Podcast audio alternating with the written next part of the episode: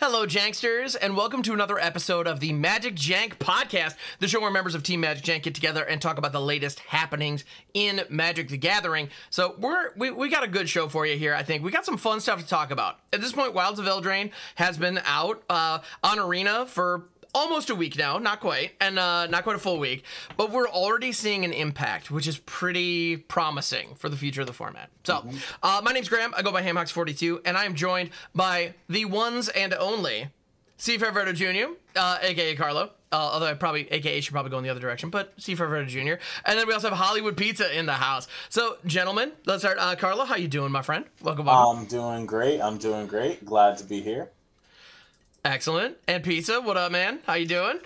Doing pretty fantastic. Been enjoying the wilds of Eldraine. Uh, pretty excited to be back on Eldraine, and uh, yeah, kind of just I don't know why, but uh, set kind of reminds me of Kamigawa, where when it came out, I got really, really excited about Magic, and uh, yeah, just been really excited about it. I like that. That's that's that's cool, and I'm inclined to agree.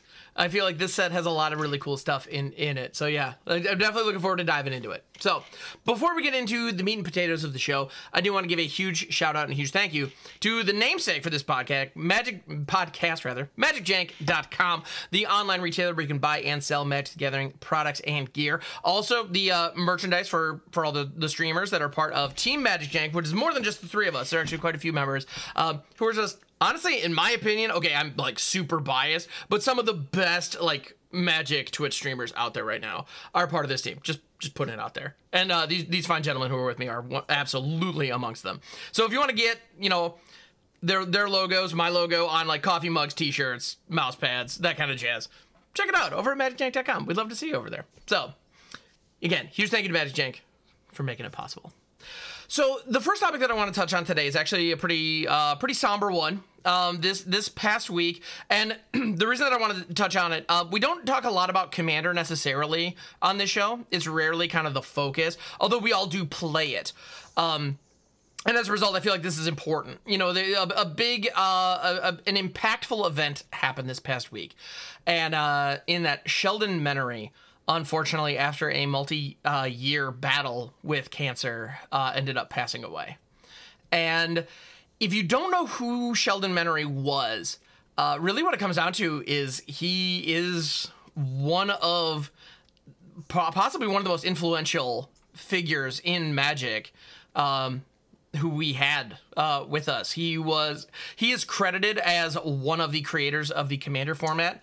Um, he was a level five judge, and uh, Elder Dragon Highlander EDH, as it's known, uh, was actually started by Sheldon and a group of you know other uh, fellow judges who created kind of a fun variant of the game to play after the tournament was over. You know, so they they they would do the competitive magic all day and they'd officiate on it and then to unwind they would play this kind of goofy format where you could play just about anything and it encapsulated the fun that you can find in magic so much and so well through a couple of very simple rules changes that it ultimately became the format that we know as commander which today is possibly uh, the single most popular way to play Magic. Sheldon is responsible for that. And on top of that, he was a level five judge and did a ton for the judge community prior to mm-hmm. founding Commander as we know it today. And he was on the Commander Rules Committee up until the day he died. Um, so, as a Magic fan, as somebody who loves janky brews and being able to do creative, fun things with Magic cards, I know personally um, that one that one hit hard. You know, like that that that one hurts. And so I just want to say, Sheldon, you will be missed. And um, yeah, thank you for everything that you did. So I don't know if you guys had any thoughts. Uh, yeah. Yeah, I mean, just to say, you know, I've been playing Commander for quite a long time, um, and definitely was a way for you know friends of mine to get together to just jam some chill Commander. We weren't playing like for competitive tournaments. You know what I mean? Mm-hmm. Um, and you know, I think this is why I always stick by like the original deck I've ever played in Commander has always been my Planeswalker deck. Granted, you know, over the years, the Commander may have changed uh, when we've gotten sort of better suited commanders for it, but I think it's a testament because I think many commander players always have like that OG deck. Like this is the deck I've always had forever. Um, and that definitely is true in, in Sheldon's spirit, right? I mean, Sheldon did have his commander deck that he always altered and he always played. So um, definitely leaving uh, behind that sort of legacy uh, for us. Yeah. Yeah, absolutely. Yeah, definitely. Um, I think it's it's really sad that we lost essentially like one of the biggest people I think in Magic, especially where you know, we realize where Magic's at today, where Commander is actually the most popular way for everybody to play. And, you know, we can only think about where Magic would be if it wasn't for Commander. So, uh, you know, big, big blow, I think, to the community. And, you know, for me, I think for us, all of us, the best way to celebrate it is the way that they would have wanted is for us to, you know, keep going, and play some games in their memory, Mm-hmm. You know, remember all the good times we had with them. Remember all the good times that we all still have together, and how important uh, the game is. It's you know beyond people. It's beyond Commander. It's you know it's so important to so many of our lives, and it really keeps like a lot of us going in such an important way. And I think that that's something that's we all easily forget and you know, really big shouts to you know the community for just all the positivity that we've seen online, uh, all the support from everybody kind of getting together and celebrating Sheldon's life, and you know, kind of realizing the impact that they've had on the community and all of our lives in general, whether or not we had like direct contact with them or not. You know, they definitely, you know, without them, like I said, I don't know where MTG would be because Commander is one of the most important things to Magic right now, if not the most important thing. And mm-hmm. you know, losing someone that really made the format and you know really kept Magic at its peak here is you know really sad. But mm-hmm. you know, it's a lot of positivity to still take away from it. Like I said, celebrate his life, and you know, when you play your games, uh, I know there's a lot of disagreement about Commander in general, from the base fundamental levels to the competitive scene as well. But I think overall, you know, just have fun with the game. You know, mm-hmm. have fun with the people that you're playing with, and really appreciate those moments in time because you know we don't know when. Sometimes when we're gonna have another one of those moments with the people that we love and our friends, and you know that's I think that's the number one message that I think everybody should take with, you know, this sudden and unfortunate loss to our community. Yeah.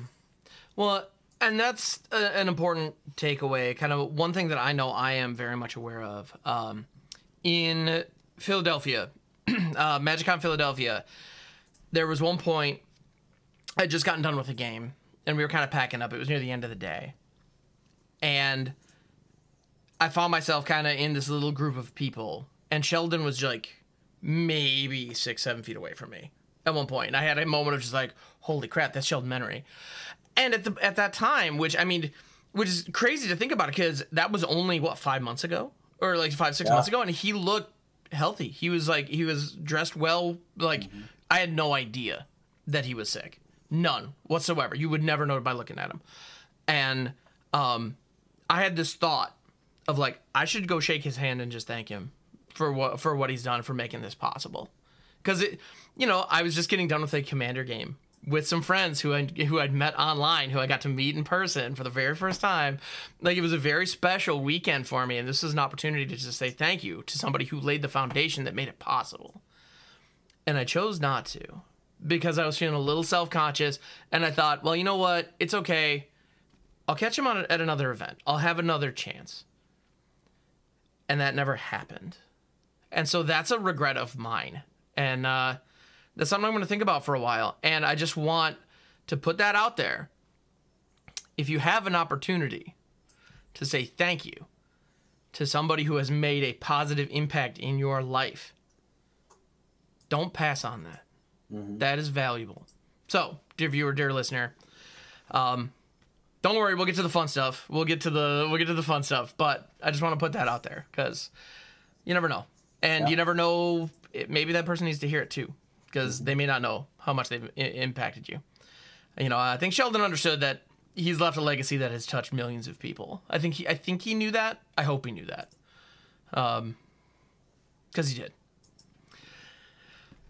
So, again, on the- so on that somber note, let's get back to some fun stuff. So, Wilds of Eldraine is a set that has recently come out. This last Tuesday, it dropped on Arena.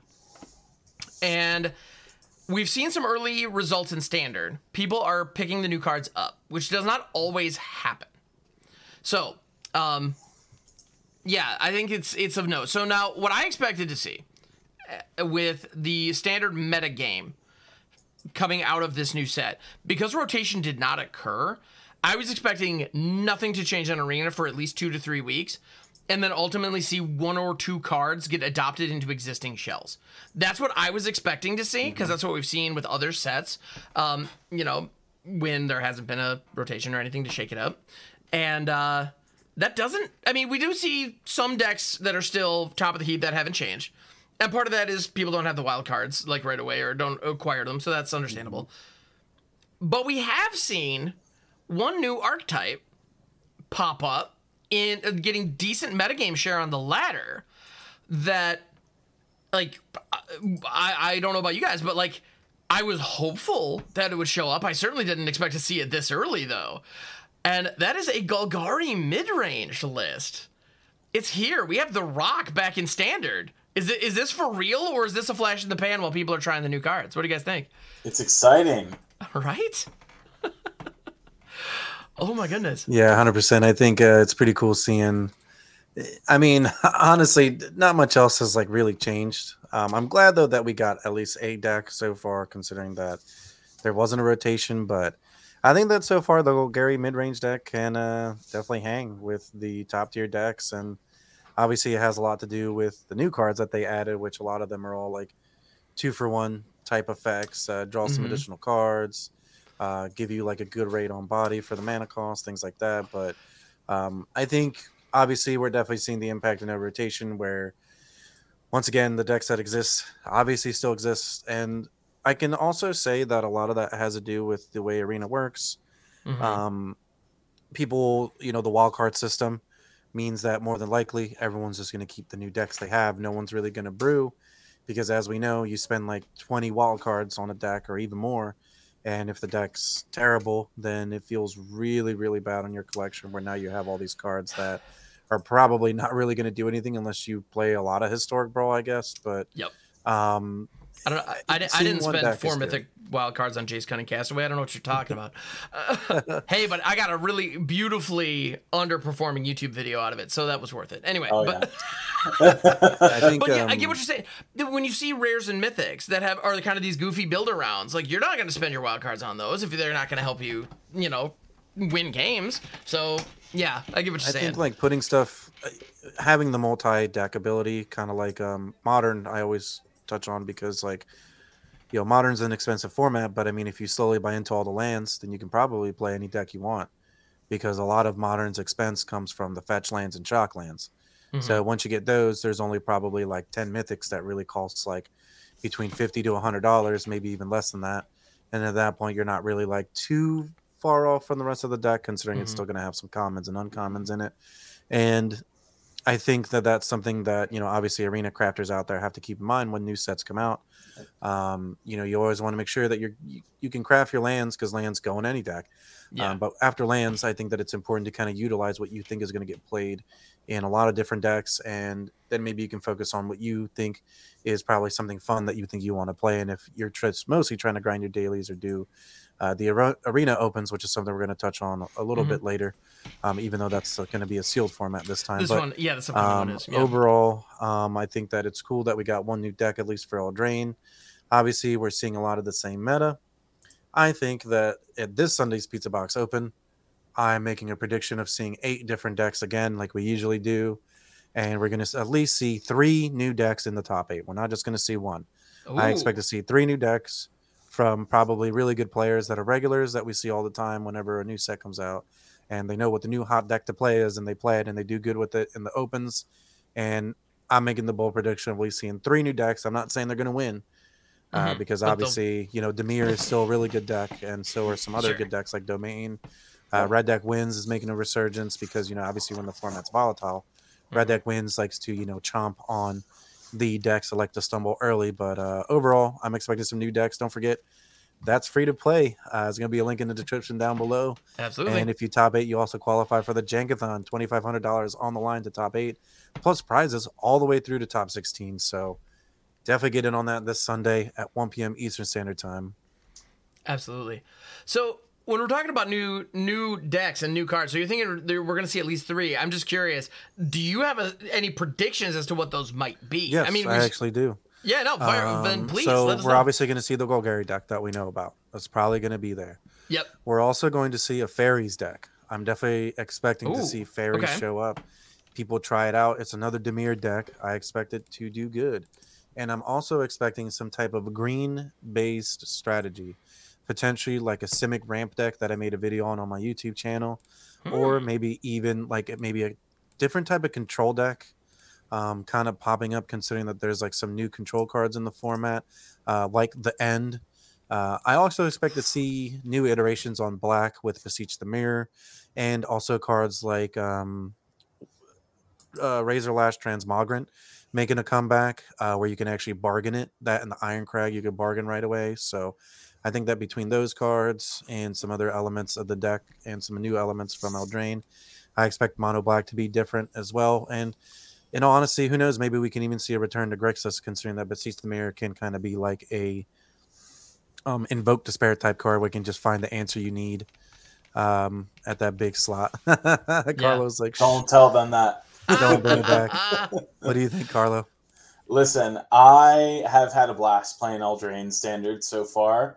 Um, as you know, I mostly play viewer decks all the time, and so when we were doing this for early access, there were lots of like clear players that could stand out in this format. Um, you know, and I think that's a, a, huge reason why the Golgari decks have been popping up. Um, you know, previous to Wilds of Eldraine, I mean, I was on the Dimir train weeks before, and we knew that Dimir was going to be a big player. Um, and so before Wilds of Eldraine, I actually started testing a Golgari deck that's much different than the one that is on the ladder. Um, and that is more of a ramp based strategy. Um, and so in testing that deck previous to Wilds of Eldraine, I knew I wanted the payoff card to be Tyrranax Rex. I think this card is incredibly underplayed in the Agreed. standard format for many reasons. Number one, White has lots of wrath spells. So Tyrranax Rex doesn't really like getting wrath spells played against it, uh, especially if it's Sunfall. But if you can ramp into this card early enough uh, and cause your opponent to respond, they're not being able to respond to the second Tyrranax Rex. So let's get that straight. Uh, but we have some great new tools in this new standard format that let you cast this Tyrranax Rex. And I'm not just talking Armored Scrap Gorger. We don't need to play that card anymore. You can straight up play Bramble Familiar Bramble Familiar is the new hotness. The two mana taps for a green card, right? But there's another half to that card. That says that you can mill seven cards, return a creature, enchantment, uh, or non-land or land, or land card from yeah. amongst them and put them on the battlefield. Guess what finds Tyrranax Rex for seven mana while it's in your hand? Bramble Familiar does. But in the event that you don't find that card, Virtue of Persistence also costs seven mana and you can grab that off of that card, and it's an enchantment, and it's a removal spell. So, and it plays real well, right? With the bramble, you can discard a card to reanimate later. It's and great. then bounce it back to your hand. Exactly and if you, this. With Bramble Familiar's Fetch Quest, if you mill seven cards and the T Rex isn't among them, but the Virtue of Persistence is, well, okay, you're teed up for your upkeep. You know, it's right? a little slower than what you planned, but it'll get you there. Yeah. Yeah, and speaking of seven mana cards, I mean, hello, Breach the Multiverse is still I around. Mean, and yeah. if you thought that card was a slot machine before, it's definitely much more of a slot machine now.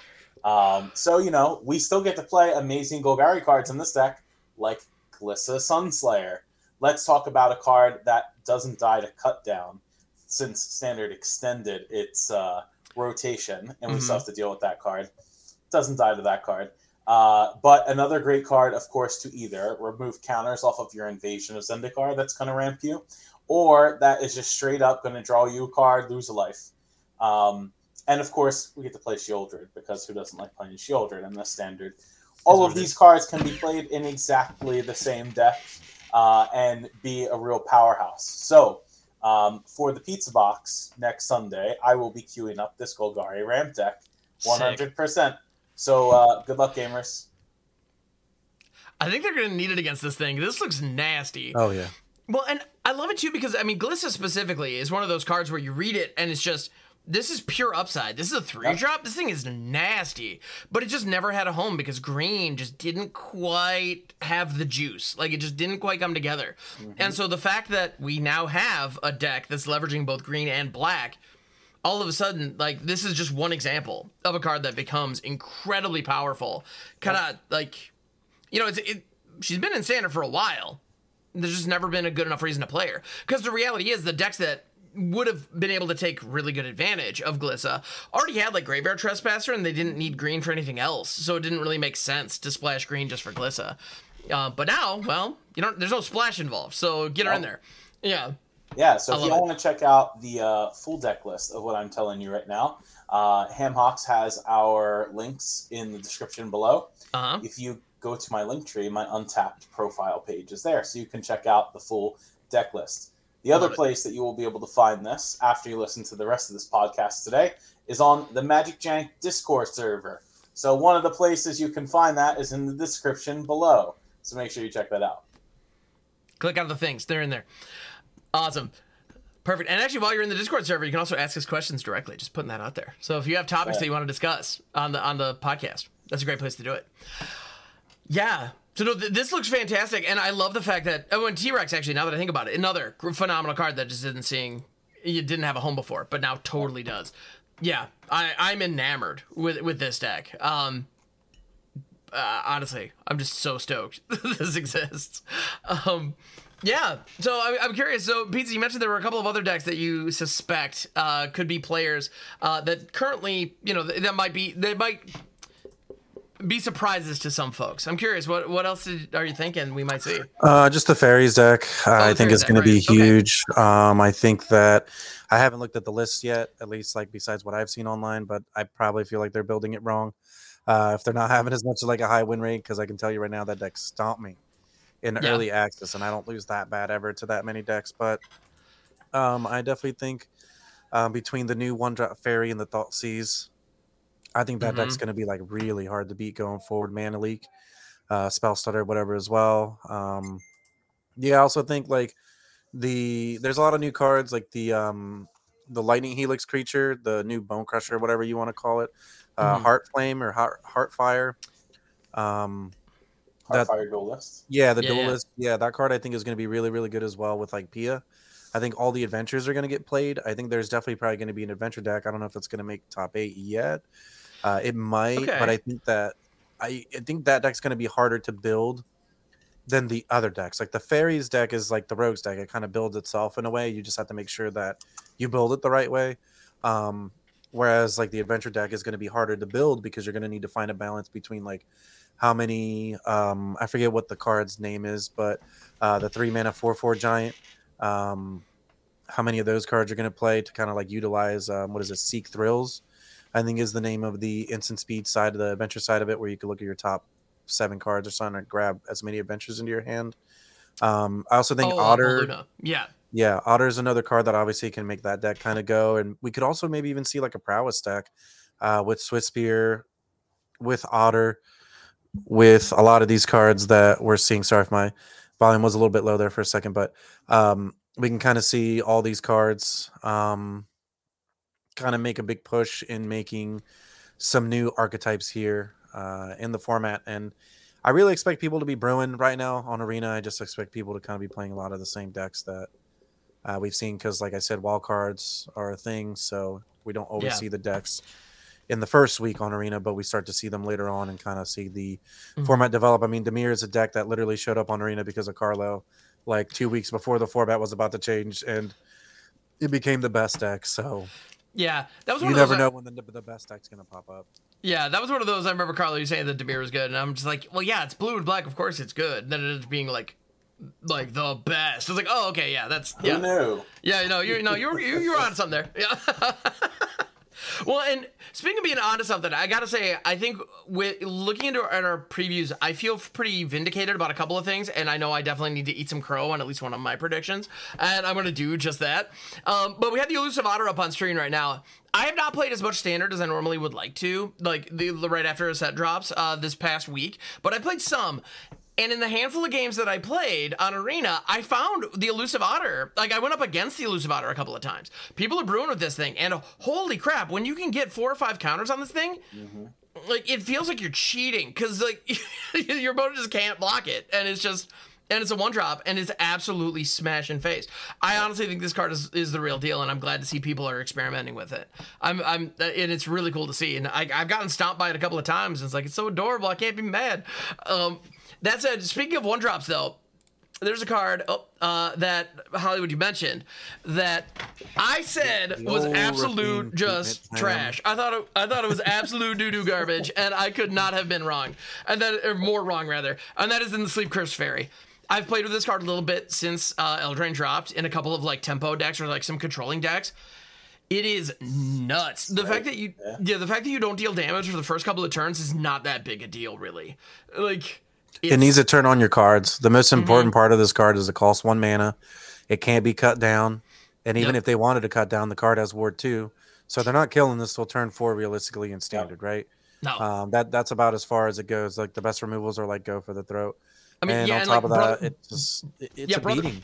Brotherhood's End is about the only thing that is able to hit this like Control at a beats decent you with the time hand for sandwich the most of the. Yeah. time, right? Like they just literally they're just like, oh, end step, make a six six shark, I guess. Oh lol. I guess the game's over because I'm just gonna hit you twice and you're gonna concede. And Sleep Curse Fairy is kind of like that, where it starts earlier, and Mm-hmm. uh, all of a sudden, like yeah, you're getting beat down, but then you kind of like can come back into it. And yeah, I definitely expect this card to be a big player. Like I said, I think that right now the fairies decks are being built wrong, incorrectly, and I think that eventually we're going to see them built a lot better. And yeah. Yeah. overall, right now, I think I think this card is going to be the Rafina of the set, where everyone discounts it, and then a month in, you're like, oh, I hate this card. When they curve Yeah, out, oh, it's like the worst thing We're ever. all gonna be sick of seeing this thing in short order. Because like you throw this down, if you have spell stutter in your hand, and and also just with how it lines up with the current standard meta, half the time, if you're on the play, like you you already won if you got this in your hand. It's stupid. But like you throw this down, they play their triome, pass it back to you. You now have two open mana. And maybe a spell stutter in your hand that is now a mana leak because this fairy is on the battlefield. I mean, and if and then the best part, my favorite part of this whole card, if they don't play into your counter spell on their end step, you would just put two mana into this and remove one of the stun counters. Mm-hmm. it's so Card's good. a beating, man. It's just a one mana three three. The opponent's attacker. Also, Yeah. let's talk about another card that doesn't die to cut down. Yeah. Right? Exactly. It's nuts. No, and this thing being a 3 3 and having the ward 2, like this thing doesn't die to cut down twice. I love it. Oh, anyway. Now, I'm curious. You mentioned that you think people are building the fairies deck wrong. There is a card that I've seen in some people's fairy builds, and I've seen some people avoid it. And I definitely want to get both of your guys' takes on this. And that is Talion the Kindly Lord. Do you No. think this has what it takes in standard specifically? Uh, no, I, I think this is like a commander card. I think not in the Sheoldred's world. This card's unplayable with Sheoldred. I think that Sheoldred is way better. Sheoldred literally, when it comes into play, I just don't even need to name a number, and my opponent loses two life every turn. Well, but um, na- comparing anything to Sheoldred is not fair. well, but but that's what we got to compare it to, though. That that's that's I think where anytime any four drop comes in, four drop is the most powerful spot in standard always, and I think that we really do need to compare it to Sheoldred because in one year that Sheoldred's going to rotate. Will that make this card better? Probably not. Another four drop might come in by the time that this card's maybe even playable. It's also a lot harder for you to like name a mana cost because this isn't like modern where someone's whole deck can be built around one mana cost. Mm-hmm. In standard, people are going to be wanting to curve out. And I think that because of that reason, because of the different mana costs, like what do you what do you name against ramp? Well, it's not just mana cost. It's also power and toughness. Yeah, I mean, that that's even harder, right? Like no, that's even harder. extra- it, like, it for just me, you I think extra hits. I I don't know. It's I think it's even harder. I I just I personally don't really like the card. I think that it's really good in Commander, and other than that, I it doesn't have it doesn't have flash. It's just I think this card's really awkward if you're playing your fairy deck. Don't get me wrong, the one drop doesn't have flash, but it also costs one mana, so you can keep up any other spell or cast multiple spells in a turn. I think if you're playing this, you're kind of like asking to get blown out by like whatever your opponent plays next, and I think that it's going to be really hard to name the right thing to get the most value out of it. We've seen a card that costs two mana that does something very similar to this in the past. The card from Strixhaven. It's one white, one black. I think it was like a three-two. I don't remember what it was called, um, but you named the Oh, card and the if they silver played quill. it, yeah, it's want to say similar adept, to this. I don't think that's right. Yeah. Um, I just don't. I personally, I That one you opened two of pick a these in a card booster name, though, pack, I and I believe. just was like, all right, cool. I'm Yeah. just- I just like immediately traded it because I was like, I don't. I I think it's a good card too. I actually think that it's obviously it's ca- anytime a card says draw a card, there's a chance. But hmm personally, I think until Sheoldred leaves and maybe even some other cards that are around like the four mana slot, I honestly don't really see this card getting played that much. I, I think it's just okay. What do you think, Carlo? I don't love it, but I don't hate it. Um, hmm Yeah, I kind in of hate terms, it. Sorry. In terms of the like a Dimir deck, I don't think it's playable because there are better options. If you're trying to stick to a fairy theme deck, I'm pretty sure the card just slots right in um, because it makes your pro fairy cards better, like your fairy fencing and your spell stutter. They all get better with this card. You get to play the Thoughtseize at home, the ego card when you're Mhm. playing this and that type of a deck. Um, I think those are two distinct, different archetypes. Um, not saying one is necessarily better than the other. Um, obviously, if you're taking a look at what's competing for that four mana drop slot in a black X deck, the answer is Sheoldred. Sure. Um, so I think we're just in a position where you have Sheoldred that just pushes other possibly played four drop cards out of the format, um, which has always been traditional and standard. Something else exists or something else can't fly until one rotates out. Uh, but now we are in a different scenario, and this brings me back to conversations we've had for many weeks now yep. which is that standard should have just rotated as usual. But Mhm. um, you know, they didn't take Wilds of Eldraine into consideration, um, Right. or, or rather, you know, the format was going to be regular, like it would have rotated, um, and this set was created with that assumption. Now Mhm. that being said, Sheoldred still would have been in the standard format, so we still would have sort of run into this issue. Um, Yeah. But you know, But now we get to run into that issue until 2025. let's go. Yeah, I I personally would still rather play Sheoldred in my fairy deck over this card. I think this is like a one or two of at most. I just feel like at four mana, if I'm like tapping out, feeling real confident, I'm gonna want to play Sheoldred instead. Like this card just Yeah. it, you, and I also don't think that the fairy deck should be playing cards that are more than like two or three mana. Probably, That's also uh, fair. in all honesty, that's like my biggest kind of like grievance with the card. Mhm. I think once again, if I'm playing four, Sheoldred as far as I go. In all honesty, I, I know Yeah. I keep killing the yeah. being a dead horse here, but I really think with that card being around, it's going to be hard for cards like Talion, which is more of like a RNG card. This card just my biggest problem with the card is not a guarantee.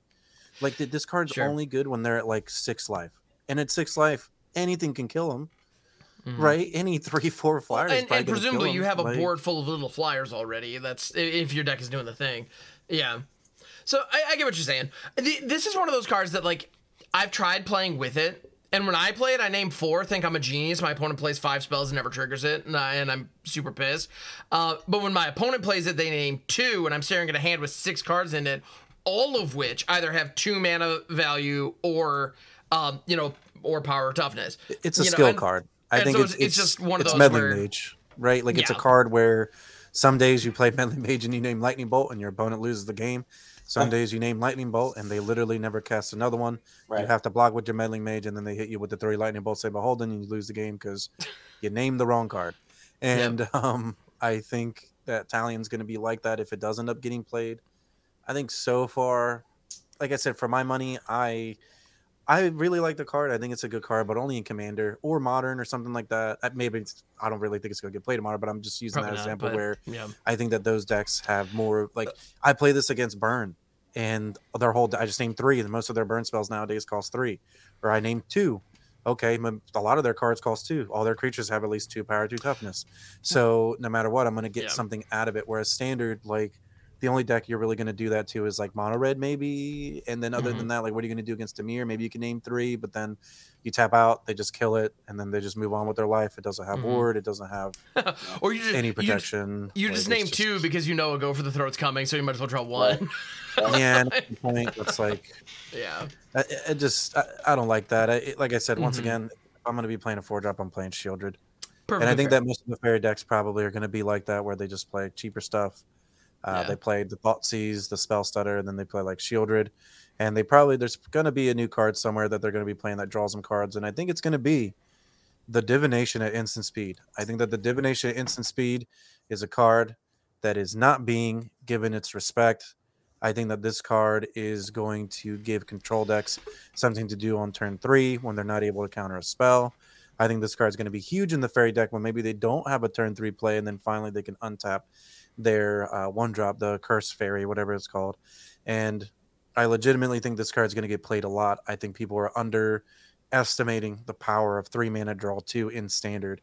And I think that this is an effect that, in all honesty, control's been missing for a long time because they keep being given a three man, uh, four mana, excuse me, draw spell, and now the control deck can go sleight of hand or consider, and then we can follow that up with like a two mana counter spell, quick study to redraw, then you board wipe, and then you go to turn five, then you start to build.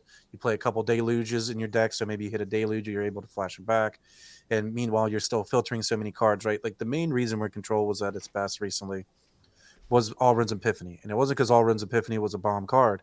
It was because Expressive Iteration made that deck consistent. Without Expressive Iteration, that deck's nothing. And I honestly think that this is where we're going to end up being with cards like Quick Study, um, some more draw spells maybe down the line. Uh, could be added, like I said, consider sleight of hand can make a comeback as well, where the control decks and some of these maybe mid-rangey blue decks that are like control are able to filter through so many cards that they're able to hit the answer, hit the card they need at the right time, like usual. Because, like I said, I really think that's what control's been missing. Sometimes it's just board wiper bust, and I think having that turn three draw two kind of dig deeper uh, to not miss land drops and hit that answer, I think is going to be big. And you can also play this in the fairy deck as like a two of. Why not? It has it's instant speed. Sure. Do y'all remember when you used to be able to play Think Twice in Modern? Those were the days, man. That it's funny. So, Pizza, you, you're presenting a really good. Uh, you're, you're selling me pretty hard on this card because I got to be honest. I wrote it off out of hand because I thought the dialogue around this one was genuinely silly. Because I saw a bunch of people go to go to Twitter going, "Oh my goodness, I can't believe they made divination so obsolete." Meanwhile, I'm over here being like, "When was the last time any of you resolved a divination?" Just because it's sorcery speed, though, when a card Oh, totally. has Like, instant Yeah, yeah, yeah. speed, a card is like completely different. Oh, completely the Wandering different. Emperor is like the best example of that. A hundred percent agree. That yes, no, the, the upgrade is incredibly significant. Um, it it absolutely is, and it makes it so that it's in the conversation.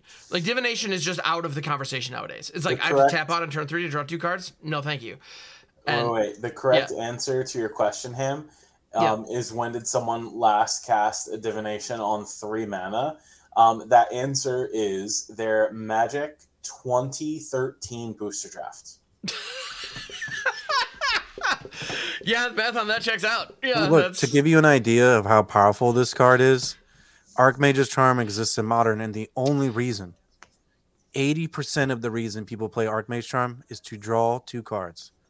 So if a card that costs three blue mana gets played in a format like Modern, because some days you just want to draw two cards. Don't get me wrong, obviously Counterspell and taking the army token nowadays or whatever is like huge, but yeah, just so I you mean, can just draw two additional cards, Ham. Just, Yeah, no, just think about that. you know? Fair. And, and and we're comparing a Modern Horizons rare to a standard set common. Yeah.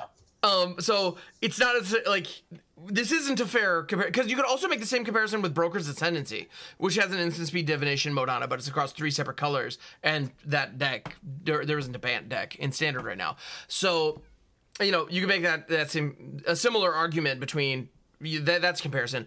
Archmage's Charm, the other two modes on it are you're massive Yeah, they're pretty heaters. busted. Yeah. So like, you know, yes, and but even then, if you were to take any single one of those modes in a vacuum, that card probably doesn't see play in standard or in modern, uh, you know, at all. Like counter target counter spell for three mana, cancel. That doesn't see any play. Um, you know, target player, yeah, target player draws two cards instant speed. Well, quick study, we have that now, but.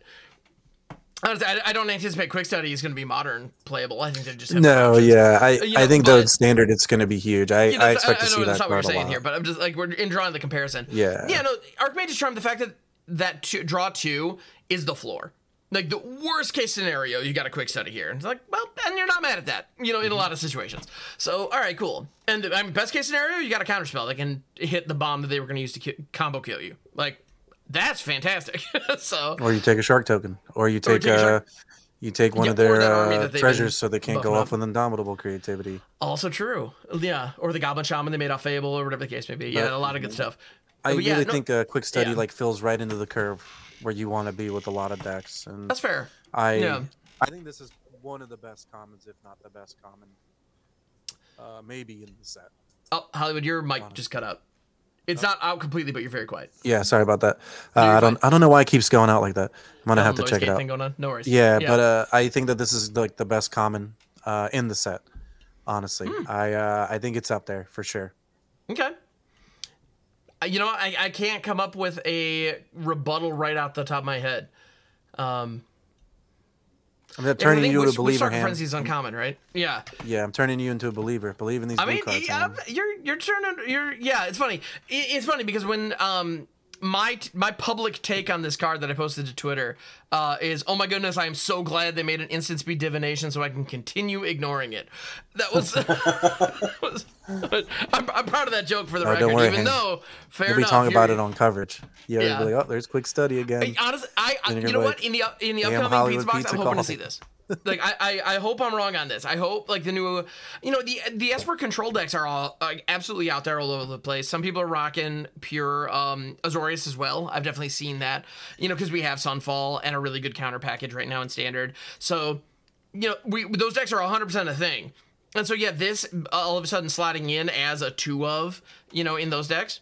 Okay, like I, I can see that absolutely, and uh, it'll be interesting to see. And honestly, I'm more than happy to eat my words on this one. I already have, you know, clearly my my analysis on blue in this set has not been fantastic, so uh, that's okay. I, I'm okay with this. It's okay. It's always the new set. It's hard to know what's actually going to get played until we see it. Not, yep, it's it's impossible to get them all right. Yeah, I did name Bankbuster and Raffine though, so I, I can I mean that's true. I can sit back and just chill and be like, okay, did, are these the next Raffines? Like, are these the next, you know, bomb cards to blow up standard? Like, I I wanted to though. I want all these cards to be Yeah. good. You know, I want this 100%. set um, to look at rotation, to look at the non-rotation and laugh and be like, haha, or you know, Eldraine's powerful enough to hang. And Yeah, I really think it is. I think every card in the set is reminiscent of the old Eldraine, where it's a powerful card, and you know, I definitely expect to see it. And Yeah. um, we're definitely gonna get a taste, right, uh, in the Arena Open that's coming up. Well, the Uh, we have an Arena Open- as well. coming up next weekend. It is Wilds of Eldraine sealed. So we're gonna see uh, what the best players come up with as far as what they believe the value is when it comes to the you know the the sealed uh, format with Wilds of Eldraine. Which I honestly, um, I've played a fair amount of Wilds of Eldraine draft, and I played a little bit of sealed on Arena since it came out. And I have to say, the format is a blast. The amount of like goofy build arounds that are genuinely viable when you add roll tokens to the mix and when you add um like i found there are a handful of rares that can absolutely take over a, a game um which is really unfortunate i was in doing a uh, doing a draft pool during the early access and somebody dropped an ashiok on me it's like all right, cool. Like, and I had a really good board state up until that point. It was just like, oh, I'll see myself out. All right, cool.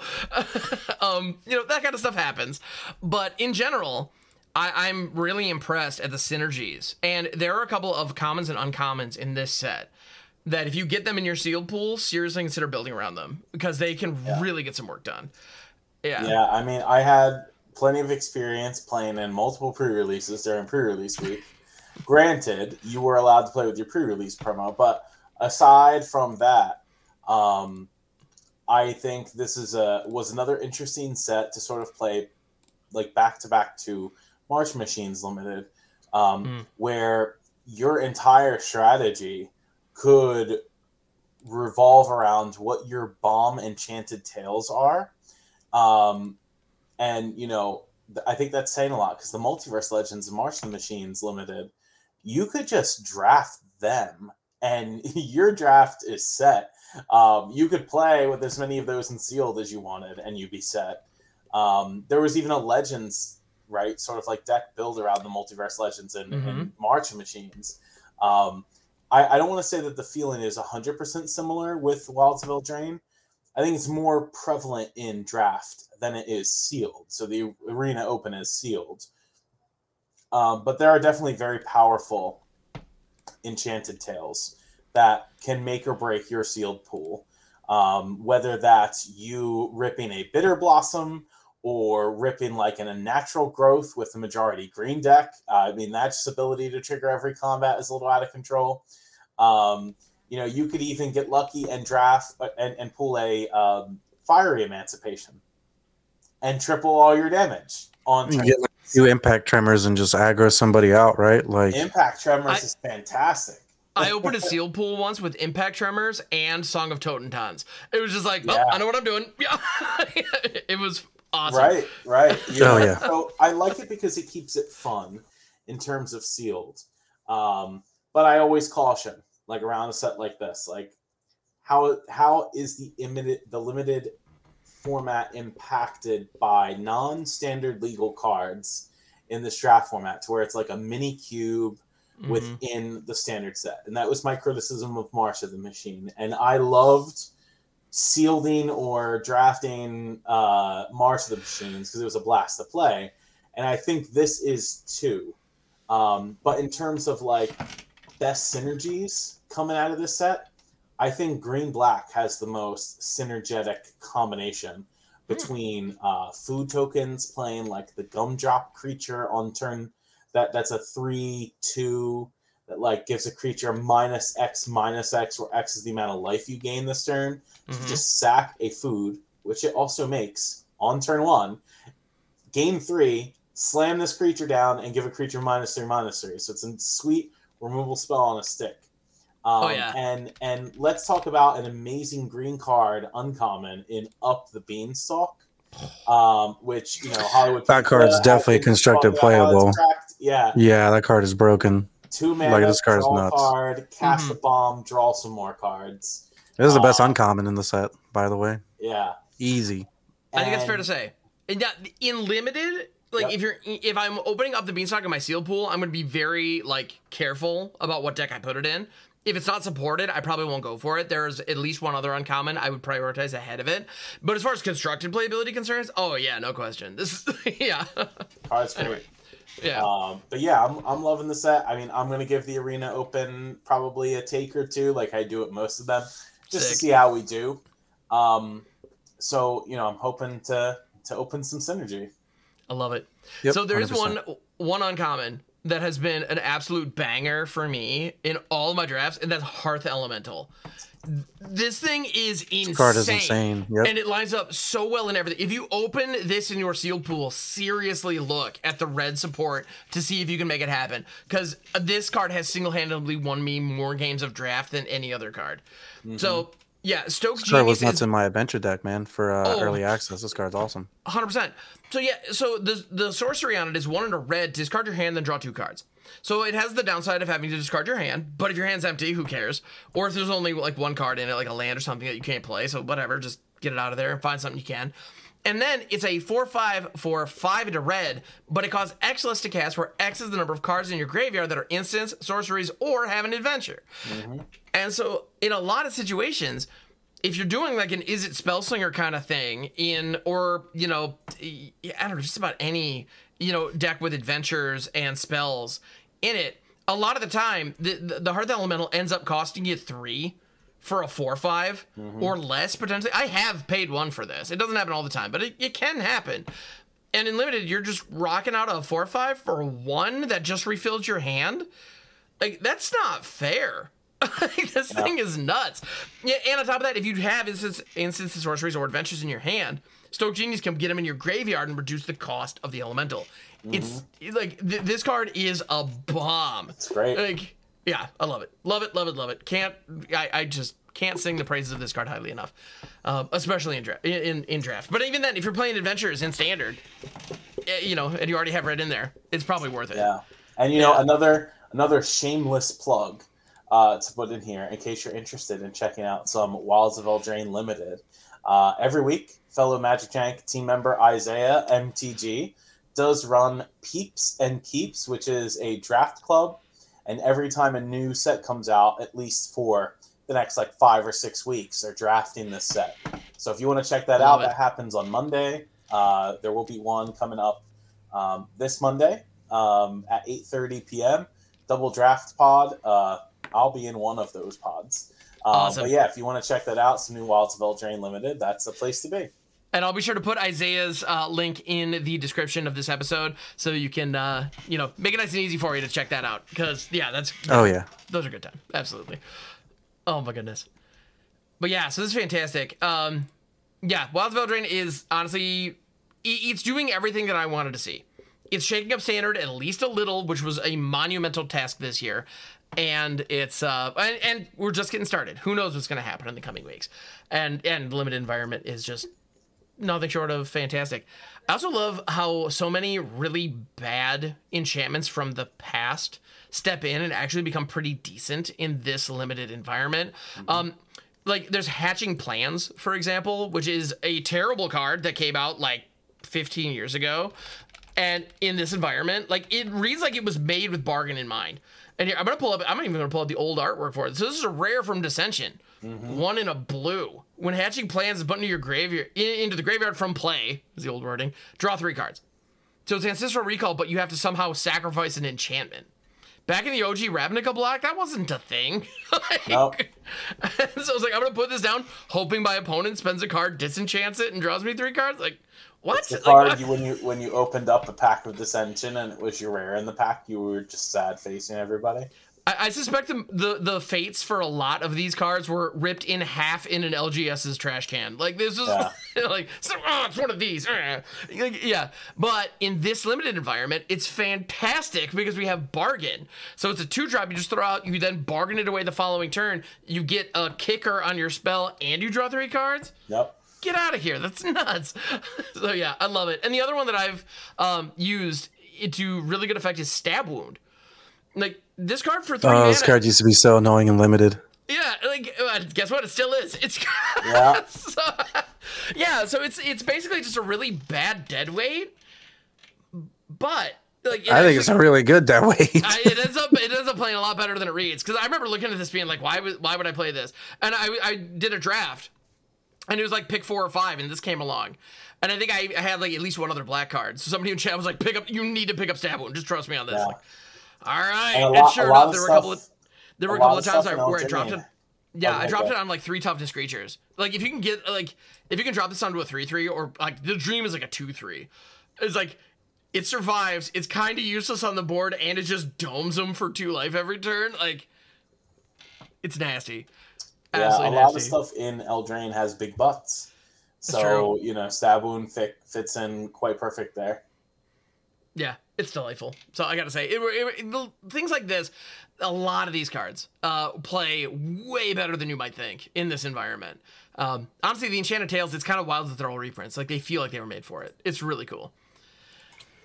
Yeah, I think there's like a lot of things to be excited about this set, especially like all the new arts in the set, right? Like I know people have been getting really, really hype about like uh, all the anime arts that are in the set, and I think that this special sheet is kind of like revitalized uh, the interest in alternate cards, where we kind of got dumped so many variants in the last like three standard sets, where this set's taking a little bit lighter, and we're actually it shows that we're actually able to appreciate things when they get hit on us in a slower, more meaningful way, right, Ham?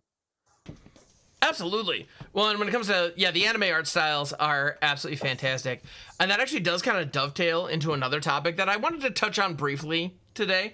Uh, this past week, a, a trailer dropped on the official uh, Magic YouTube channel for uh, Wilds of Eldraine. I'm assuming it wasn't intended for the American audience necessarily because it was in Japanese, and the art style it was done fully in anime, and it's it's almost three minutes long and it basically just tells the tale of the set. And so you see anime Will and anime Rowan facing off, and Yep. it's you know, and there's something about like the twins clashing in that art style in the rain with the you know all the close-ups and the quick cuts that you like mm-hmm. associate with anime for some reason it just totally works and i love the fact that wizards is embracing this style and embracing that I- honestly that that culture i think there's a lot of crossover between people who enjoy that art style and that um, presentation that aesthetic and Magic the Gathering. So give the people what they want, you know, make, put them together. And I'm just gonna add my voice to a large group of uh, creators and just say Wizards. If like we've heard, we've talked about the Netflix show. There's been talk about like making a movie or whatever over the years. You have anime studios who are producing these trailers for you. They're fantastic get them to do a feature length something, whether that's a movie, whether that's a TV show with magic characters in the magic universe. You will make all of the money. Um, just like market body pillows or whatever. I don't know how that works, but like All they need to do is just make cards with the with the thing. It's built yeah. in already. They already have their product. Yeah, pretty much. Lord of the Rings proved it. They already have their product. All they have to do is slap fair. whatever they want on it, and then yeah. everyone's going to buy the cards if they make them good, if they're powerful, if people want to play with them in Mm-hmm. Commander and Yeah. tournaments, so on and so forth. I tell you, that little anime trailer is what I wanted when they released uh, Kamigawa Neon Dynasty. Like, instead of doing that, they, Mhm. I mean, they had done the manga, don't get me wrong, Sure. but they, the video like they released was like that music video. yeah. And I was just wishing it was more of actually like the anime animations and storytelling hmm rather than the music video that was there. So I'm glad that they sort of corrected that this time Mm-hmm. uh, with with this introduction. That's fair. I feel like that music video was excellent. I really, Yeah. I just wanted it to end with the full story will be available on Hulu on October, or whatever. Like that's what I, I just, I wanted that so badly. Exactly. Yep. yeah. Oh my goodness. Or Netflix or where I don't care. Apple TV, whatever. Just make it happen. Make it, make it real. Cause yeah, give it, give us the full thing. Anyway.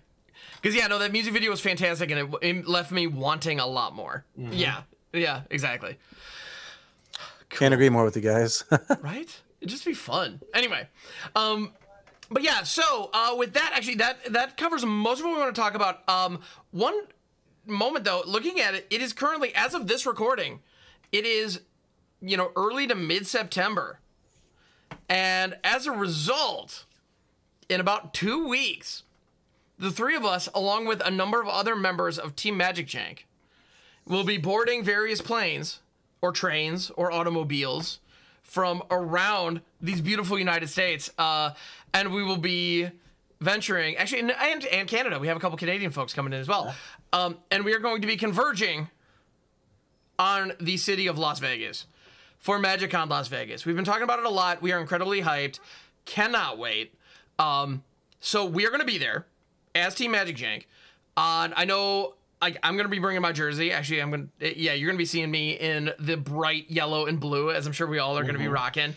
And uh, through some very impressive, uh, you know, uh, you know, negotiations and conversations, uh, you know, our, our team was actually successful, and I'm glad, Carla, thank you for making this possible. Uh, we actually do have a meet and greet time scheduled on Sunday, so keep an eye out in the official like creator area. Team Magic Jank will be there, so Yeah. come find us. Let's get some games in. I know I'm gonna, even if you don't have a commander deck, I've got plenty. I'm happy to let you borrow one. Yep. Like, just Yeah, let's make it happen. And so um, I know I'm leaving in ten days because I'm going a couple days early uh, to experience some Vegas with some friends um, before MagicCon, but also to meet up with some some viewers and stuff. So it's going to be a fun time. That rules. Um, but at MagicCon Vegas, there is going to be plenty of ways for y'all to interact with us from Team Magic Jank, not just asking us for games to play. Um, but some of us are also going to be featured in certain zones throughout MagicCon. Um, on Friday, I believe, of MagicCon, um, you can find me um, in the signing area on Friday from 1 to 2. Um, and then you can catch me in the arena stage from 2 to 3 oh, I'm sorry, from three three to four, um, right after Power Dragon. Um, and then all of us will be in the creator zone on Sunday. You'll be able to catch uh, Damien F16 and Headology Magic in the arena zone bright and early Sunday morning, starting at like 10:30. Um, and then you can catch all of Team Magic Jank uh, in the creator reserve table area from 2.30 all the way to 5.30 so for three hours. Um, and we'll be right next to uh, the filthy mtg casuals too. So Oh, nice. all friends over there. Um, i'll have a box of wilds of eldraine for us to draft. So if you want to come draft with team magic jank make sure to come check us out we'll have tons of stuff that we'll be able to give away uh, if you find me and for those of you who are watching on the tubes i've got some tokens that i'm ready to give out so if you need a food token for your Eldraine draft or your commander deck, come and get me. Um, and I also got these cool little stickers of some emotes from my channel that you'll be able to get from me. So make sure you find me and find the rest of Magic Jank somewhere at MagicCon Las Vegas. I love it. Yeah, and I'll definitely have some Magic Jank stickers, and as well, and I also got some HamHocks 42 stickers. They ended up being very small, so I'm just gonna make them confetti. Uh, so Ah. come find them. Yeah, it's very Yep. exciting. I will also have plenty of swag and some cards to give away. So that was my cat there. But uh, I'll definitely have some stuff to give away. So uh, definitely get in on that. I'm really excited to be going to Vegas with Oh the team goodness. and get to see everybody we know. Yeah. it's gonna be a big old party. Let's celebrate this game that we love with each other. It's all about the gathering, right? Let's make it happen. So, yeah, hopefully we'll see you out there. If you can't make it, it's all good. Um, hopefully we can catch you at the next event, whatever that may be. So you might see us live streaming from MagicCon Las Vegas. there's a non-zero chance of that. Yeah. Not to mention, you can also expect to see um, some coverage from the event, and I, I know I'm planning on taking quite a bit of quite a bit of footage. So in the weeks following the event, keep an eye on the Magic Jank YouTube channel for uh, for some coverage and perhaps some interviews with some of, with some people. So that's that that is a uh, yeah, and maybe even some gameplay if I can figure out yeah. how to like record a game live with. Anyway, we'll figure it out. I'll be bringing the laptop and uh, some other stuff, maybe even the, an internet pack with me. Ooh. So uh, we're going to be able Heck to yeah. stream hopefully live and uh, do the Sick. podcast like a whole three day show. We're gonna we're gonna be doing some stuff. Keep an eye out. Oh yeah. yeah, definitely be on the lookout for that. We'll figure out the logistics, but we're going to be making some content, believe it or not.